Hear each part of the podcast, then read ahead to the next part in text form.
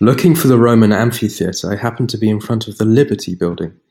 It's beautiful, a little abandoned because of COVID, but I managed to walk down a nice catwalk that passed through the watercourse where several ducks were swimming. I read online that the Palazzina Liberty is one of the most characteristic buildings in Venafro, designed by engineer Gioacchino Luigi Melucci. Thanks to its architecture and its location in the town's lake, an integral part of the town hall. Originally it was one of the many mills in this area of the city. Later it was transformed into a power station, and then became a cinema after the war. I'm not very impressed with the stage, though. I'll keep going. I'm in Italy, in Molise. I got hungry. The coffee and donuts that were my breakfast are long gone. It's noon. I know the Italians eat later, but I think I'll look for something open to satisfy my palate.